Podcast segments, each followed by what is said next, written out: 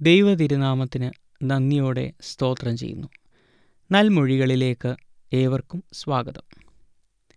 ഇന്ന് നാം ചിന്തിക്കാൻ പോകുന്നത് മർക്കോസിന്റെ സുശേഷം നാലാം അധ്യായം മുപ്പത്തി അഞ്ച് മുതൽ നാൽപ്പത്തി ഒന്ന് വരെയുള്ള വാക്യങ്ങളിൽ നിന്നാണ് മർക്കോസിന്റെ സുശേഷം നാലാം അധ്യായം മുപ്പത്തി അഞ്ച് മുതൽ നാൽപ്പത്തി ഒന്ന് വരെയുള്ള വാക്യങ്ങൾ.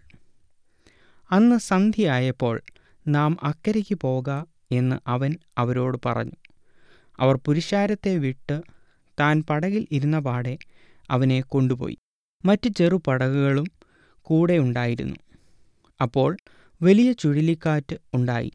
പടകിൽ തിര തള്ളിക്കയറുകൊണ്ട് അത് മുങ്ങുമാറായി. അവൻ അമരത്ത് തലയിണ വെച്ച് ഉറങ്ങുകയായിരുന്നു. അവർ അവനെ ഉണർത്തി ഗുരു ഞങ്ങൾ നശിച്ചു പോകുന്നതിൽ നിനക്ക് വിചാരമില്ലയോ? എന്ന് പറഞ്ഞു. അവൻ എഴുന്നേറ്റ് കാറ്റിനെ ശാസിച്ചു. കടലിനോട് അനങ്ങാതിരിക്കുക അടങ്ങുക എന്ന് പറഞ്ഞു. കാറ്റ് അമർന്നു വലിയ ശാന്തതയുണ്ടായി. പിന്നെ അവൻ അവരോട് നിങ്ങൾ ഇങ്ങനെ ഭീരുക്കൾ ആകുവാൻ എന്ത്? നിങ്ങൾക്ക് ഇപ്പോഴും വിശ്വാസമില്ലയോ? എന്ന് പറഞ്ഞു. അവർ വളരെ ഭയപ്പെട്ടു. കാറ്റും കടലും കൂടെ ഇവനെ അനുസരിക്കുന്നുവല്ലോ ഇവൻ ആർ എന്ന് തമ്മിൽ പറഞ്ഞു. വളരെ സുപരിചിതമായ ഒരു വേദഭാഗമാണ് മർക്കോസിന്റെ സുശേഷം നാലാം അധ്യായം മുപ്പത്തിയഞ്ച് മുതൽ നാൽപ്പത്തിയൊന്ന് വരെയുള്ള വേദഭാഗം.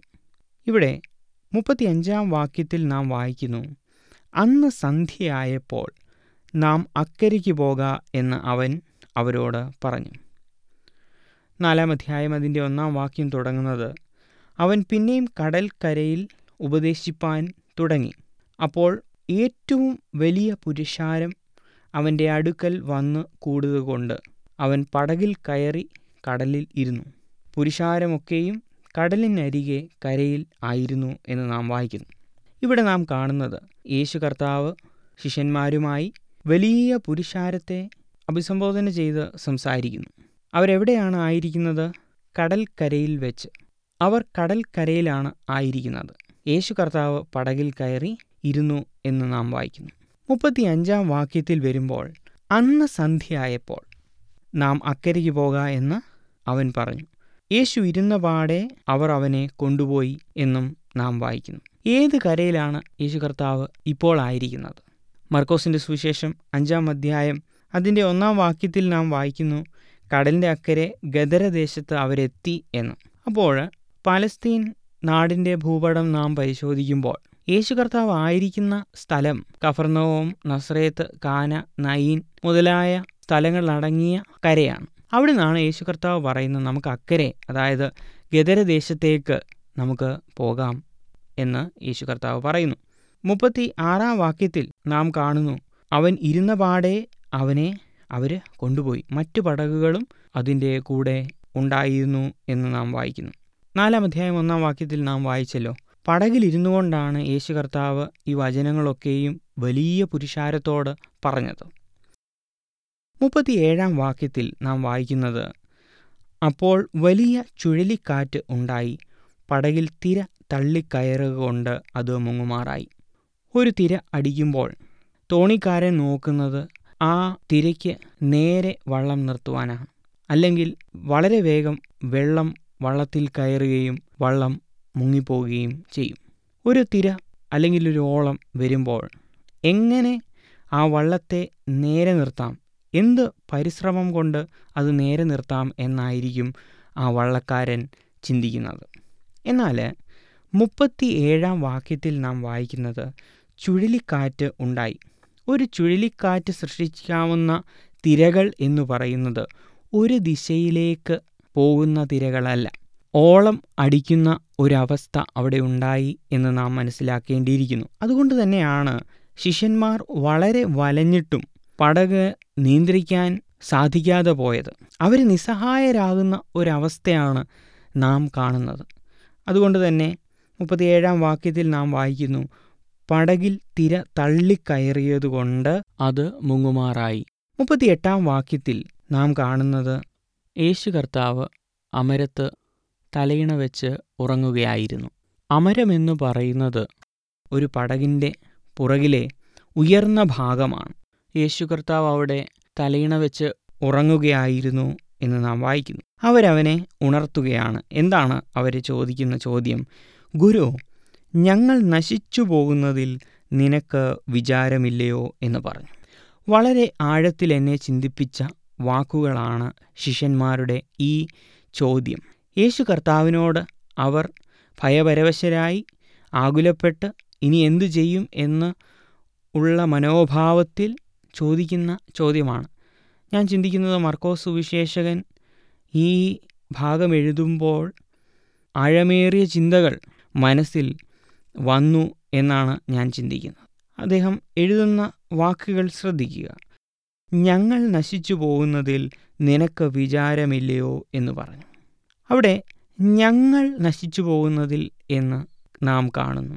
അതായത് അവർക്കറിയാം ഈ വ്യക്തി എന്തോ പ്രത്യേകതയുള്ള വ്യക്തിയാണ്. ഒരിക്കലും യേശു കർത്താവ് നശിച്ച് പോവുകയില്ല. ഞങ്ങളാണ് നശിക്കാൻ പോകുന്നത്. അതുപോലെ അവർ ചോദിക്കുന്ന ചോദ്യം എന്താണ്? നശിച്ചു പോകുന്നതിൽ നിനക്ക് വിചാരമില്ലയോ?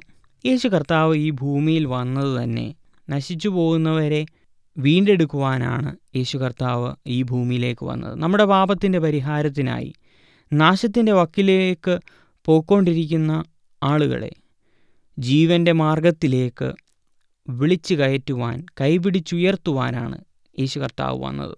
എന്നാൽ ശിഷ്യന്മാർ ചോദിക്കുന്ന ചോദ്യം എന്താണ്? ഞങ്ങൾ നശിച്ചു പോകുന്നതിൽ നിനക്ക് വിചാരമില്ലയോ? പ്രിയമുള്ളവരെ നമ്മൾ പലപ്പോഴും ഇങ്ങനെ കർത്താവിനോട് ചോദ്യം ചോദിക്കാറില്ലേ? ദൈവത്തോട് നാം നിൽക്കുന്ന സാഹചര്യത്തിൽ ആ സാഹചര്യങ്ങളുടെ സമ്മർദ്ദങ്ങൾ മൂലം ഈ ദൈവത്തോട് ചോദ്യങ്ങൾ ചോദിക്കാൽ എന്തുകൊണ്ടാണ് എനിക്ക് ഇങ്ങനെ സംഭവിക്കുന്നത്? എന്തുകൊണ്ടാണ് ഈ കാര്യങ്ങൾ സംഭവിക്കുന്നത് എന്നൊക്കെ നാം ചോദിക്കാറില്ലേ? എന്തുകൊണ്ടാണ് നാം അങ്ങനെ ചോദ്യം ചോദിക്കുന്നത്? നമ്മുടെ ഭയം കൊണ്ട് അല്ലെങ്കിൽ നമ്മുടെ ആകുലതകൾ കൊണ്ട് നാം നമ്മുടെ നിസ്സഹായ അവസ്ഥയിൽ നിന്നുകൊണ്ടാണ് ഈ ചോദ്യങ്ങൾ ദൈവത്തോട് ചോദിക്കുന്നത്. മുപ്പത്തി ഒമ്പതാം വാക്യത്തിൽ നാം വായിക്കുന്നത് അവൻ എഴുന്നേറ്റ് കാറ്റിനെ ശാസിച്ചു. കടലിനോട് അനങ്ങാതിരിക്കുക അടങ്ങുക എന്ന് പറഞ്ഞു. കാറ്റ് അമർന്നു വലിയ ശാന്തത ഉണ്ടായി. In thirty ninth verse we can see that Jesus Christ is taking action യേശു കർത്താവ് അവിടെ പ്രവർത്തിക്കുകയാണ്. അതിന്റെ ഫലമായി വലിയ ശാന്തത ഉണ്ടായി എന്ന് നാം വായിക്കുന്നു. യേശുവിന്റെ ഒരു വാക്കിൽ തന്നെ കാറ്റും കടലും അവനെ അനുസരിക്കുന്നു.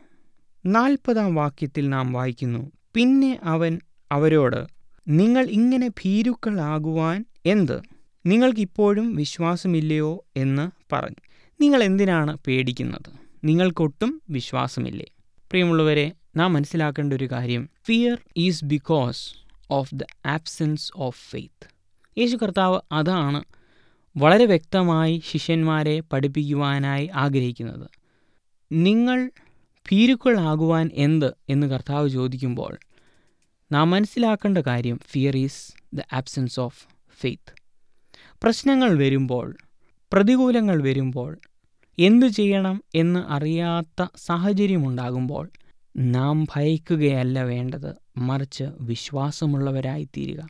വിശ്വാസത്തിന് ആശ്രയം എന്നൊരു അർത്ഥമുണ്ട് എന്നറിയാമല്ലോ. ദൈവത്തിൽ ആശ്രയമില്ലാതിരിക്കുന്നതാണ് ഒരർത്ഥത്തിൽ പറഞ്ഞാൽ ഭയം എന്ന് പറയുന്നത്. Fear is the absence of faith യേശു കൂടെയുള്ളവരെ ശാസിക്കുന്നതായി നാം കാണുന്നു. നിങ്ങൾക്ക് വിശ്വാസമില്ലേ എന്ന് ചോദിക്കുന്നതായി നാം കാണുന്നു. നാൽപ്പത്തി ഒന്നാം വാക്യം. അവർ വളരെ ഭയപ്പെട്ടു. കാറ്റും കടലും കൂടെ ഇവനെ അനുസരിക്കുന്നുവല്ലോ. ഇവൻ ആർ എന്ന് തമ്മിൽ പറഞ്ഞു. രണ്ട് തരം ഭയമാണ് നാം കാണുന്നത്. ഒന്ന് ഞാൻ പറഞ്ഞല്ലോ fear is the absence of faith രണ്ടാമതായി ഫിയർ ഔട്ട് ഓഫ് റവറൻസ് അവർ ഏറ്റവും ഭയപ്പെട്ടു. എന്താണ് അവരുടെ ഭയത്തിന്റെ കാരണം? ഇവനാർ കാറ്റും കടലും കൂടെ ഇവനെ അനുസരിക്കുന്നല്ലോ ഇവൻ ആർ. യേശുവിന്റെ പ്രവൃത്തി കണ്ട്. അവനെ കുറച്ചധികം മനസ്സിലാക്കിയപ്പോൾ അവർക്കുണ്ടായ റെസ്പോൺസാണ് ഈ fear. This is out of reverence and respect ദൈവഭയമാണ് ഒരു ദൈവ പൈതലിന്റെ ജീവിതത്തിൽ വേണ്ടതായിട്ടുള്ള ഭയം. ആ ഒരു ഭയം മാത്രം മതി നമ്മുടെ ജീവിതത്തിൽ മുമ്പോട്ട് പോകുവാൻ. പ്രശ്നങ്ങളും പ്രതികൂലങ്ങളും വരുമ്പോൾ ആകുലപ്പെടുമ്പോൾ ഉണ്ടാകുന്ന ഭയം വിശ്വാസത്തിന്റെ ആബ്സെൻസ് ആണെന്ന് ഞാൻ പറഞ്ഞു. എന്നാൽ വിശ്വസിക്കുമ്പോൾ അവൻ എന്ന് മനസ്സിലാക്കുമ്പോൾ കുറച്ചും കൂടെ ദൈവത്തെ മനസ്സിലാക്കി നാം ജീവിക്കുമ്പോൾ we will have a fear out of reverence പ്രിയമുള്ളവരെ നമ്മുടെ സാഹചര്യങ്ങൾ പ്രതികൂലമാകുമ്പോൾ യേശു കർത്താവിനെ കൂടുതൽ ആശ്രയിക്കുവാൻ നമുക്ക് കഴിയണം. നമുക്ക് പ്രാർത്ഥിക്കാം. സ്നേഹവാനായ ദൈവമേ ഞങ്ങളുടെ പ്രശ്നങ്ങളും പ്രതികൂലങ്ങളും നീ മുന്നമേ അറിയുന്ന നല്ല ദൈവമാകയാൽ സ്തോത്രം. ഞങ്ങളുടെ ഹൃദയത്തിന്റെ ആകുലതകൾ വേദനകൾ നീ അറിയുന്ന നല്ല ദൈവമാകയാൽ ഞങ്ങൾ നിന്നെ വാഴ്ത്തുന്നു. കർത്താവെ ഞങ്ങളുടെ ഭയം വിശ്വാസമില്ലാതെ ഇരിക്കുന്ന അവസ്ഥയിൽ നിന്നാവരുതേ. ദൈവഭയം ഞങ്ങളുടെ ജീവിതത്തിൽ നൽകണമേ. നിന്നെ കൂടുതൽ ആശ്രയിച്ചുകൊണ്ട് ജീവിതം നയിപ്പാൻ ഞങ്ങളെ സഹായിക്കണമേ. ദൈവവചനം പഠിച്ച് കർത്താവെ കുറച്ചും കൂടെ നിന്നെ മനസ്സിലാക്കുവാൻ. അങ്ങനെ മനസ്സിലാക്കുമ്പോൾ കർത്താവെ കുറച്ചും കൂടെ നിന്നെ ഭയപ്പെടുവാൻ ഞങ്ങളെ സഹായിക്കണമേ. അനുദിനവും ക്രിസ്തു എന്ന തലയോളം വളരുവാൻ ഞങ്ങളെ ഇടയാക്കണമേ. യേശു ക്രിസ്തുവിന്റെ നാമത്തിൽ തന്നെ ആമീൻ.